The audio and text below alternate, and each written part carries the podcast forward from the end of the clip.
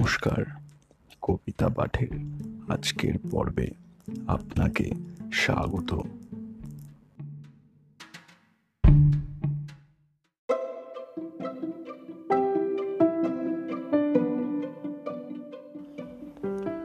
আজকে আমার নিবেদন কবি সুকুমার রায়ের কবিতা, ভারী মজা।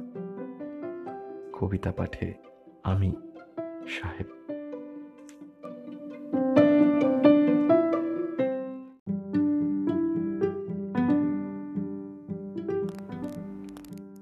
এই নিয়েছো, ভাত খেয়েছো ঘণ্টা খানিক হবে।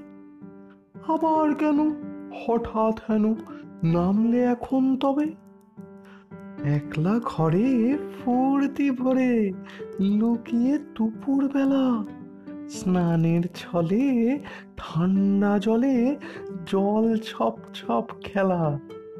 জল ছিটিয়ে টপ পিটিয়ে ভাবছ আমোদ ভারী?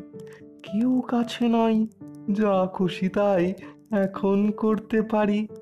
চুপ চুপ চুপ, ওই তুপ তুপ ওই জেগেছে মাসি।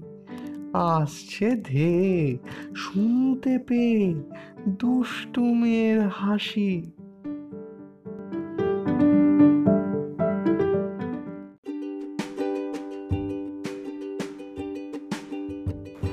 শ্রোতা বন্ধুদের কাছে অনুরোধ।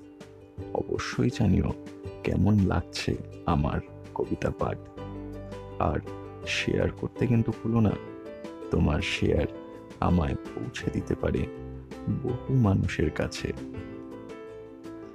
এছাড়াও আমার আপকামিং এপিসোডসের আপডেটস পেতে সাবস্ক্রাইব করো আমার চ্যানেল ধন্যবাদ।